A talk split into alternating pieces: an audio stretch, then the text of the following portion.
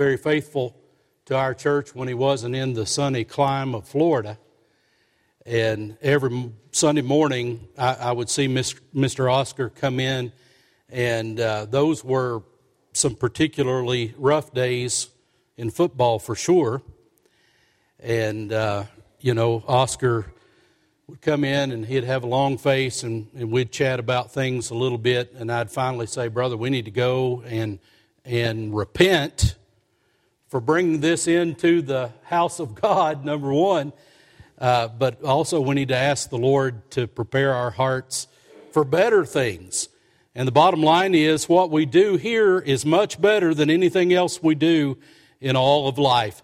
Nothing is more like heaven to come than when the people of God come together and lift up praises to the Lord Jesus, even when that praise uh, stirs our hearts to the place of deep emotions you know, some people talk much about uh, distinguishing between, you know, intellect and emotions and those things when it comes to worship.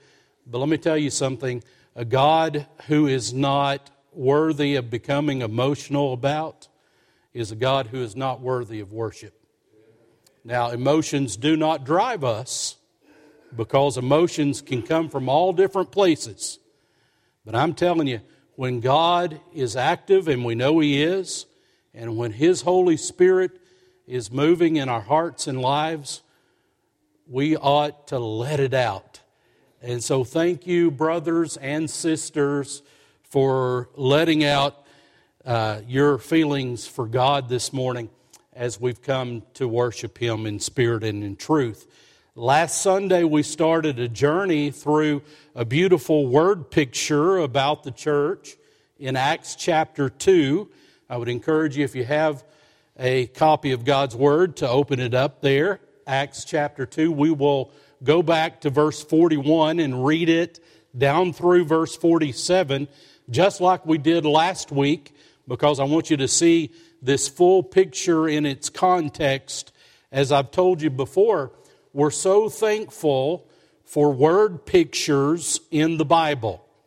We're thankful for those narrative passages that just beautifully and accurately describes some event that happened in the life of Christ or in the life of his church. When you think about his church, there's no more poignant word picture than the one that we find right here in Acts chapter 2 because, really, in vivid details, the writer Luke shows us just exactly what that New Testament church looked like when it was first born. Remember what we talked about last week?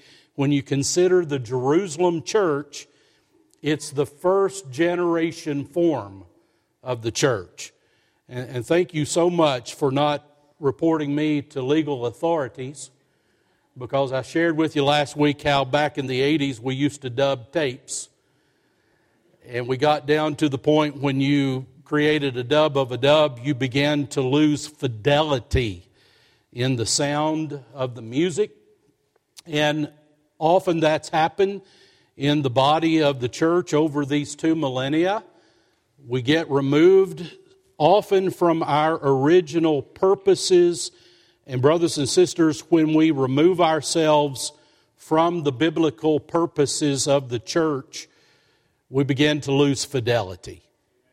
And so that's why over these weeks, as we've charted a course into 2024, we're going to look at several passages in the New Testament regarding the body life of the New Testament church. And here ought to be our desire as Bible Baptist Church. Our premier desire ought to be no more or no less than being a biblical New Testament church. So we want to look deeply at these purposes. We want to process them. We want God the Holy Spirit to stir our hearts and our intellect so that we make the decision as a body of Christ that we will be a purposeful church. And not a purposeful church based on any of our personal desires, but we'll be a purposeful church based on what Scripture describes that we should be. We're going to do a little exercise. So there's going to be a test. Are you okay with that? There will be a test. So next week, when you come in, there's going to be a confidential survey. Everybody will have a copy of it, and it's going to ask you some probing personal questions. You don't sign it, it will remain confidential, but it's going to ask you some questions about each of these six purposes of the New Testament church. Do you want me to help you? Well, I need you to help me help you. So I'm going to ask you next week to take one of these surveys home with you. It's very easy to do. You don't have to write full sentences or, or uh, answer a blank or even do anything like that that you've done on tests before. But it's going to ask you a series of do you questions. And so each of these six purposes that we started talking about last week and we'll finish up this morning, each of these six purposes are going to be reflected on that survey. And then you're going to bring it back in, we're going to analyze it, and we're going to talk about it. Is that okay? We're going to do it anyway. We're going to talk about it uh, because I want us to see where we stand as Bible Baptist Church in regard to these purposes here in Acts chapter 6. So that's the invitation. Now, hopefully, the invitation will expand in a few moments and we'll talk about what that looks like. But my basic invitation regarding last week and this week, I want you to respond to it next week when you come in and you take home one of these surveys and then you bring it back. How many of you will do that for me? Some of you aren't raising your hands, and I have duly noted the purposes of the church. Let's read the passage together, Acts chapter 2, verse 41. We'll read down through verse 47. Remember what sets this up. God the Holy Spirit was promised, and God the Holy Spirit was delivered. And so on the day of Pentecost, when Peter was full of God the Holy Spirit, he steps out into the crowded streets of Jerusalem and he preaches the stars down. He literally does. He gives an invitation, and 3,000 people were saved. And together they formed the Jerusalem church, which again is the very first generation church.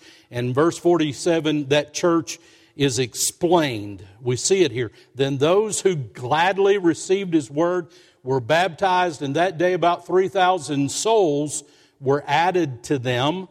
And they continued steadfastly in the apostles' doctrine and fellowship, in the breaking of bread, and in prayers.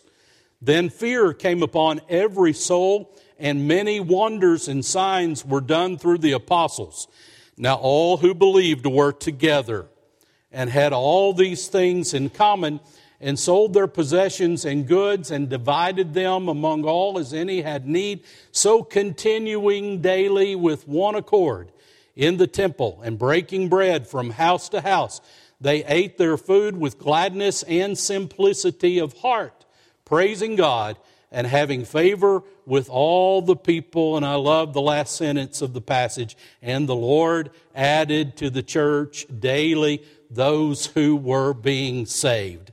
As I shared with you last week, this is an evangelism sandwich. It begins with evangelism. Peter preaches, 3,000 people respond. There's the church.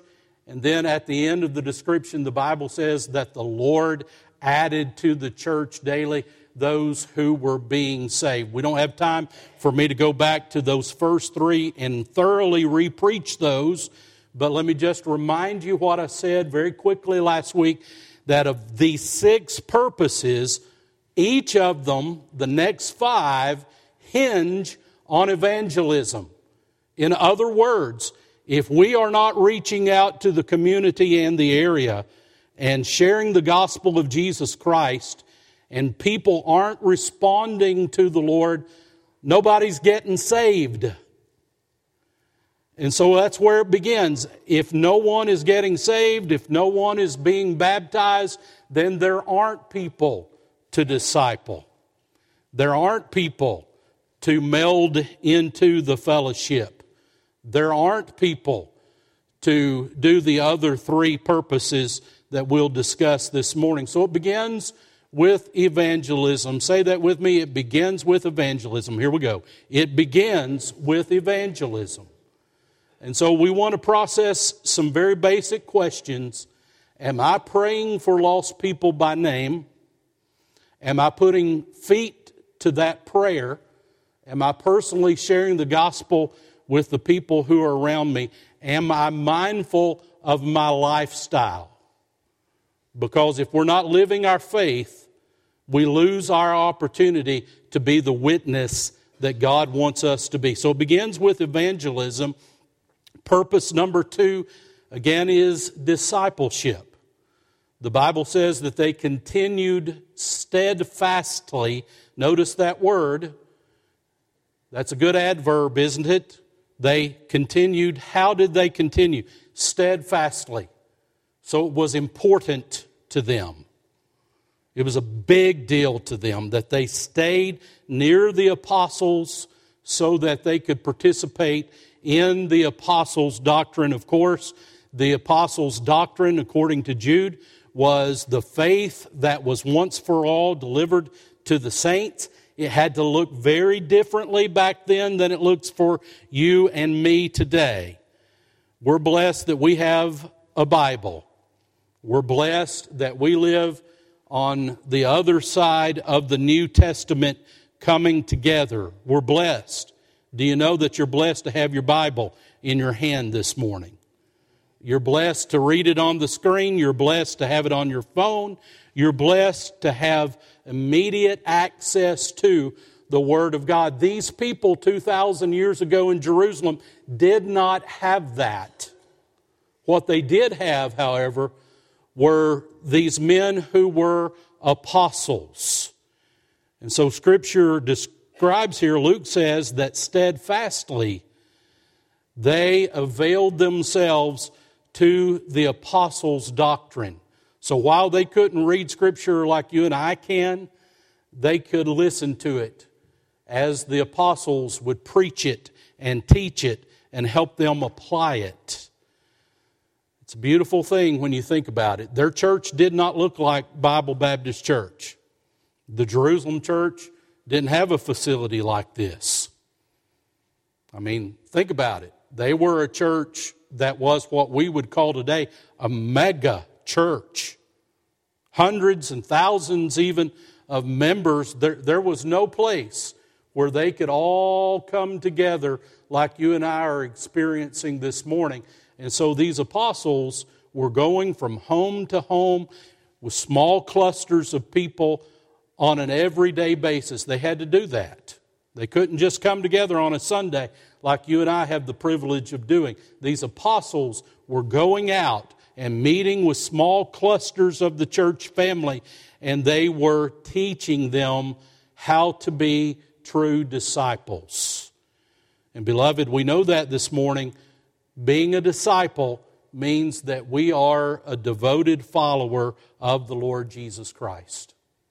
And so they were becoming disciplined as they were taking in the apostles' doctrine. Last week we also looked at number three, fellowship. They continued, again, part of that same flow of speech. They continued steadfastly in the apostles' doctrine, but also in the fellowship of the church. There's a beautiful description of that fellowship in verse 46. They continue daily with one accord in the temple and breaking bread from house to house. They ate their food with gladness and simplicity of heart. They fellowshipped together. And so last week I, I told you that the word fellowship is the English translation of the Greek word koinonia. And the very basis of that word is the word coin that talks about what we have in common. Miss Carrie gave me a quarter, and I still have that quarter. And so I've, I've got 25 cents. You know, somebody once said that he was so poor that he didn't have two nickels to rub together. I may not have two nickels to rub together, but I've got a quarter. I've got 25 cents, which is common currency. It's 25 cents to me. And if I gave you my quarter, which I'm not, it would be 25 cents to you. It's what we have in common. We have so much in common through the blood of the Lord Jesus Christ. And as intense as anything on planet Earth should be, our fellowship, our body life together as brothers and sisters in Christ ought to be so intense. And may I just brag on you just a moment in, in these months that I've been serving with you? I see that in so many ways. This is a beautiful picture of fellowship. So thank you for being who you are. But let me just tell you, as the days continue, please know this. This is bad news, but I've got to tell you, as the days continue in American culture, we are becoming more and more secular. It's just happening. It's happening everywhere around us. And I promise you, the days are coming when the thing that's going to get you through walking through this culture and navigating this darkness outside of the Word of God and the leadership of the Holy Spirit Himself is going to be the fellowship of the church. So it's important, my friend, that this fellowship is fostered, that it's enjoyed, that it's deepened, and that we bring other people into it. Do you believe this? Do you believe that other people in this part of our state need the fellowship of Bible Baptist Church? I believe that. And that goes back to evangelism and bringing them in. All right, that was last week. This is this week. Purpose number four is prayer. Now, I will tell you if you were to do a little bit of research among the authors in Christian life that talk about church purposes, some of them would leave off prayer, and I think that's not accurate. I think one of the definite purposes of the church is to come together and pray. I wish I had time this morning but if we had the time, I could show you episode after episode from the book of Acts when God came down and God did something in a fascinating and a miraculous way only when the people of God prayed together. So, prayer ought to be so important to us, and it should express itself formally and informally we ought to formally pray together. And I hope you understand that. When somebody in a worship service here at Bible Baptist Church prays out loud what that person is doing, he is not putting on a show for you. He's not interested in the eloquence of his language. It's not about that. But that person is leading us in prayer. That's why we use that vocabulary. So and so, would you lead us in prayer? And some people get concerned about how they voice themselves. May I say to you today that God has no concern about the eloquence you use when you pray to Him. God's not concerned about that. I know we probably have a grammar Nazi or two here at Bible Baptist Church. I appreciate good grammar, don't always use it, but I appreciate it. And I try to use good grammar and those kinds of things because I think it's important in your communication that you do it as clearly as you can. But God's not interested in our grammar. God's not interested in our vocabulary. God is interested in our hearts connecting to His heart. And I say all that simply to say this when somebody in our congregation prays, he or she is leading us in prayer. They are not putting on a show. And as that person leads us in prayer, we need to be praying more than we're listening to that person. We need to be praying from our hearts. That person may be expressing our hearts because that's part of the fellowship. What's important to you is important to you and important to you, and it's important to me. So often, the person leading us in prayer is expressing our corporate heart to the Lord, and sometimes we listen to that, and in prayer, we just agree with that person who is leading us. But the bottom line is prayer is not incidental to the life of the church, but prayer is fundamental to the life of the church. And so we pray together formally. And here's one, one thing I would love to see. When we walk into this building together, whether it's on a Sunday or a Wednesday or a Saturday night for a fellowship event, whatever that is, we ought to see brothers and sisters praying together informally. You know, you ought to be able to see two brothers in Christ. And I'm as bad as any of you about wanting to talk about the cats. But more than we do that, if there's a need, we ought to be in prayer about that need. So let me just encourage you to do that. Wouldn't that be a great testimony for a, a, a guest to come into the fellowship and into the facilities of Bible Baptist Church and see brothers and sisters in Christ in the hallways praying together. Prayer is important. In the Jerusalem church, the Bible says they continued steadfastly in prayer. Don't again lose sight of that adjective. Steadfastly they continued in prayer. It was important to them. And they prayed. I've told you before, and I'll say it very quickly because I do think it bears repeating in this context. I do not understand everything there is to understand about prayer, and frankly, I don't think anybody does. Because we know a God who is a sovereign God we know that God has a plan, according to Scripture, that will not be thwarted. I do not believe for one moment when we pray together that we change the mind of God. The Bible says that God does not change. About the Lord Jesus Christ, the New Testament says there is no shadow that is caused by his turning. God doesn't change. Hebrews says that Jesus Christ is the same yesterday, today, and how long, church? Forever. We don't change the mind of God, but I believe what happens when we pray is that more than anything else, God changes us.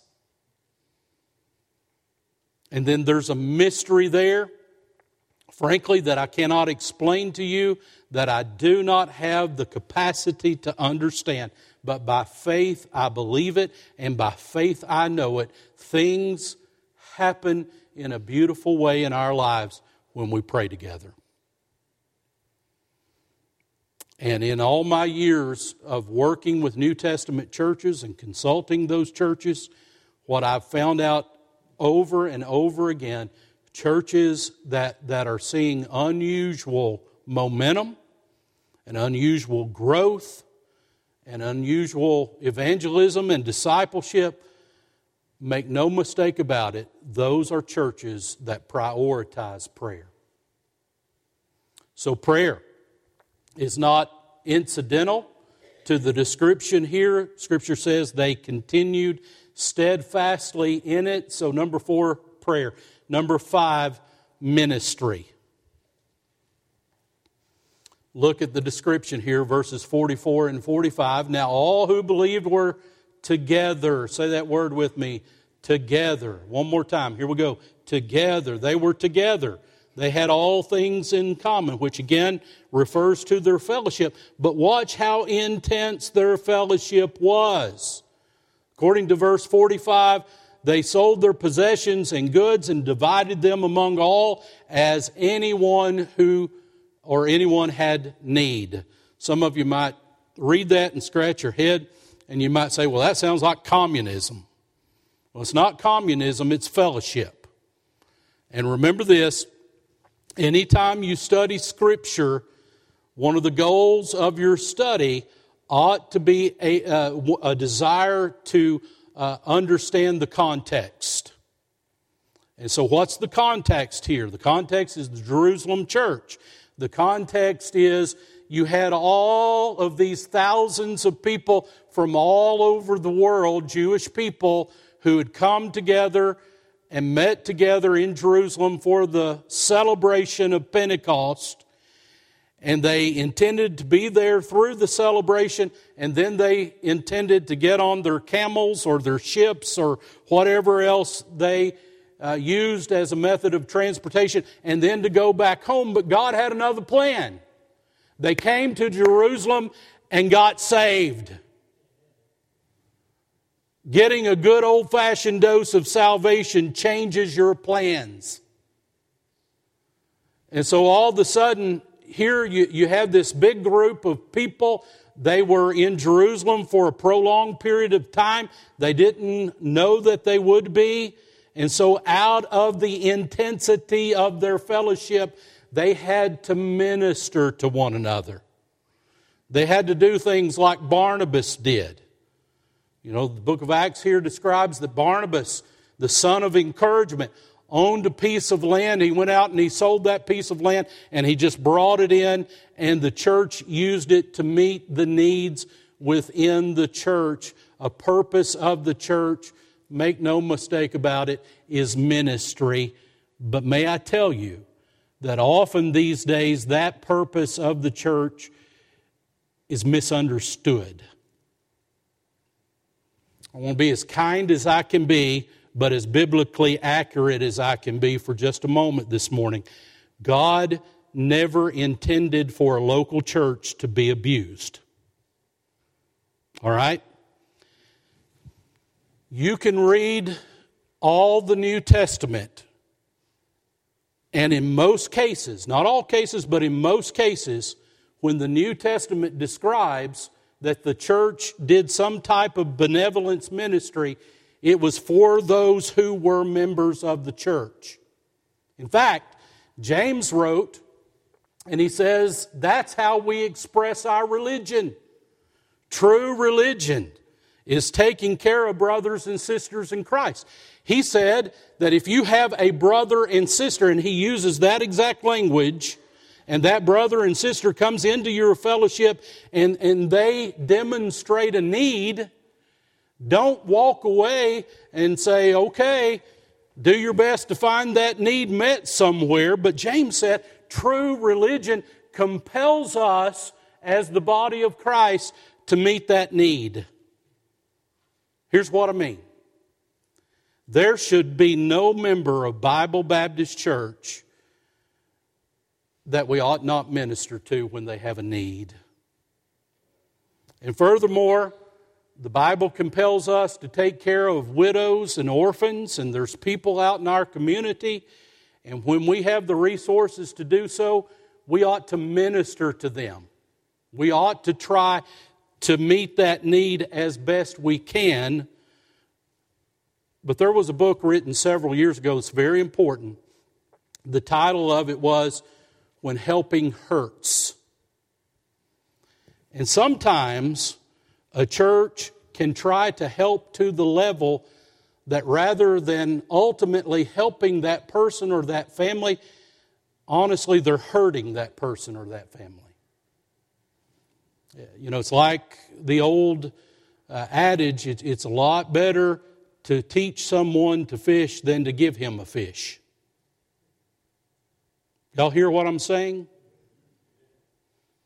So you can get to a level in benevolence and community ministry that rather than helping people, you're actually hurting them. I'm not talking about letting somebody starve. I'm not talking about letting somebody be cold. Please hear my heart this morning. You know, if we can meet any of those needs, we ought to. Some of the great churches in today's world do things like have, have warming centers when it's so cold outside, and feeding ministries and clothing ministries. I'm all for that. And so we, we should minister. But always remember this the same New Testament that tells us to do those things is the same New Testament that says if a man doesn't work, a man doesn't eat. Ministry is a purpose of the church. We're to minister to one another primarily, but we're also to minister to the community. We're to minister to the world. Uh, we've, we've talked about that this morning through OCC. That's part of missions and ministry, and we thank God that we can participate, but it is not to be abused. Number five, ministry. Last of all, number six, worship. This is the one we've all been waiting for. It's like playing this little piggy. I had a good friend that taught me this many, many years ago. He, he would play with the kids this little piggy. You know, this little piggy went to market, this little piggy. And then when he got down to the pinky, right before he grabbed the pinky, he would always say, and this little piggy, the one we all know and love, the one we've been waiting on, this little piggy, wee, wee, wee all the way home. What does that mean anyway? Here's the purpose. Here's the purpose that we've been waiting on. Without question, a church has the intention, the biblical intention prescribed upon it to be a body of worship. Look at what it looked like in the Jerusalem church. So continuing daily with one accord. The Bible says in verse 45 they were praising God and having favor with all the people. There's a connotation there, there is a connection. You know, having favor with all the people is not to be disassociated from the church's purpose of worship. As we worship, as we extol the greatness and the glory of God, as we lift our voices in praise, as we worship, when you do it authentically, people will see it, people will know it, and you'll have favor with those people. There's an authenticity there. May, say, may I say to you this morning that the younger generations that we've got to reach, for those of us that are 40 something and beyond, we've got to look beyond ourselves. We're here. But I'm telling you, there is a young generation of people that are not here and the fact is, they aren't anywhere near God right now. And what they're looking for in the church more than anything else is authenticity. They want to see that these people really are who they say they are. And one way that we demonstrate our hearts for the Lord is when we come together and we just don't hold anything in reserve. I'll go back to what I said at the beginning of the service. Probably wouldn't hurt us to have some shouting Baptists again. Hey, if we can go up the road and act like a fool when something happens in a football field or in a basketball gym, if we can holler and snort and clap and do all kinds of things that we would never otherwise do, why can we not let our hearts out when we come and we praise the one true God who is worthy of all of our worship? Why can we not? And the Bible says these people praised God. Lifting your hand may not be for you, and that's okay. Shouting hallelujah may not be for you, and that's okay. Just be authentic. Be who you are. But don't hold anything in reserve. We should never hold anything in reserve when we praise God. They did it daily, praising God. And as they praised God, the Bible says they had favor with all the people. In John's Gospel, chapter 4, we looked at that passage some time ago. Jesus met up with the woman at the well. And in that evangelism encounter, they had this conversation. And you wouldn't really anticipate it but they had a conversation of all things about worship. And just to very quickly take you back to that, remember what we, we looked at together. Jesus said that God is looking for people to worship Him. Do you know that today? God is looking, He's gazing out He's trying to identify people to worship him, but Jesus described what he's looking for. He's looking for people who will worship him in spirit and in truth. In spirit, again, means that our spirit, and that's really who we are. Told you before, but listen one more time. We are spirits who possess souls and right now, for this journey, we're living in a body. So we are spiritual with a soul that has emotions. And right now, all of that is locked into a human body. So, spiritual worship is when our spirit connects with His spirit because God is spirit, the Bible says, through the gift of the Holy Spirit. That's spiritual worship.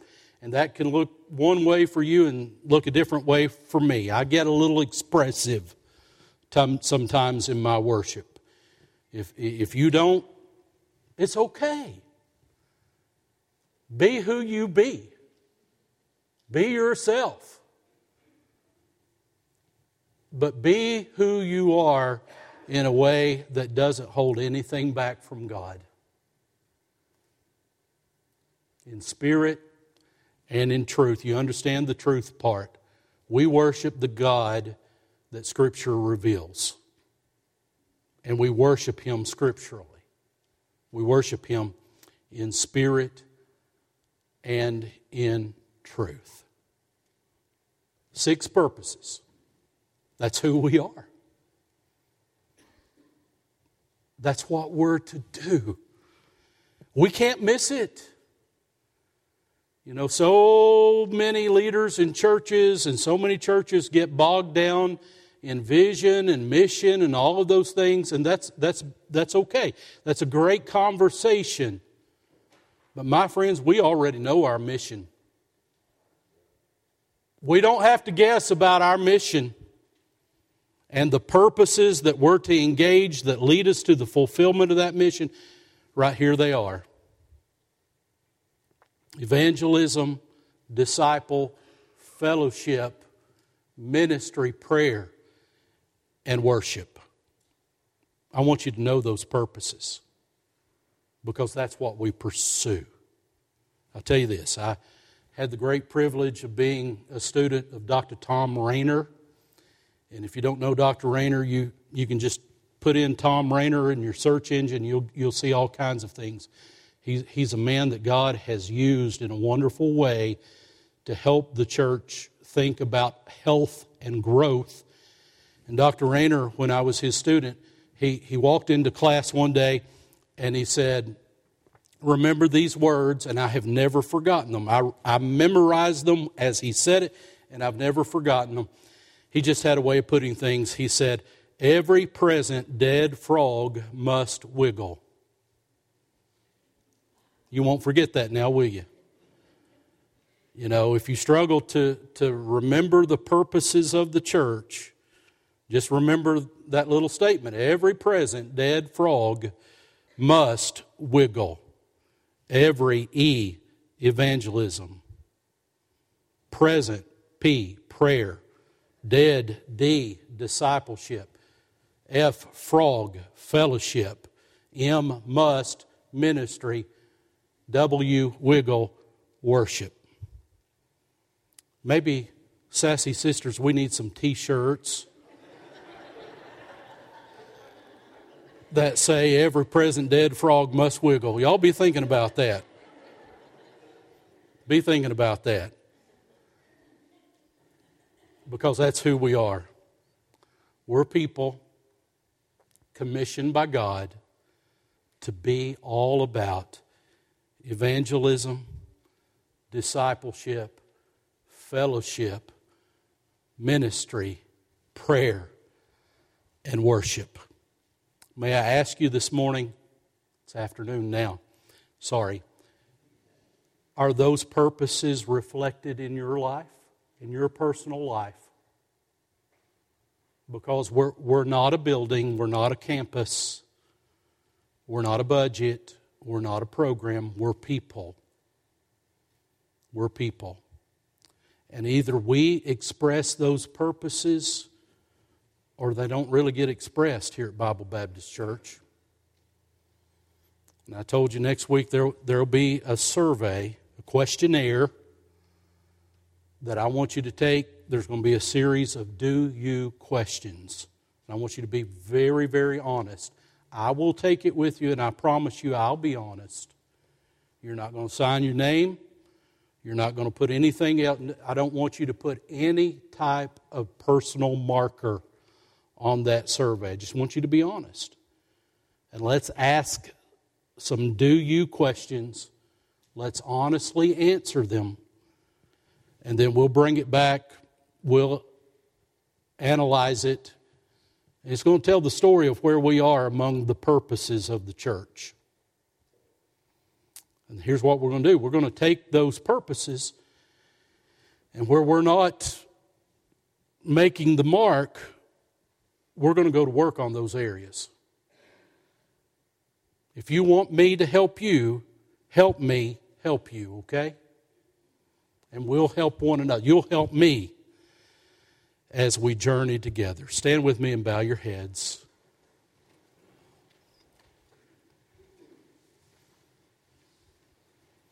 In just a moment, I'm going to pray for you.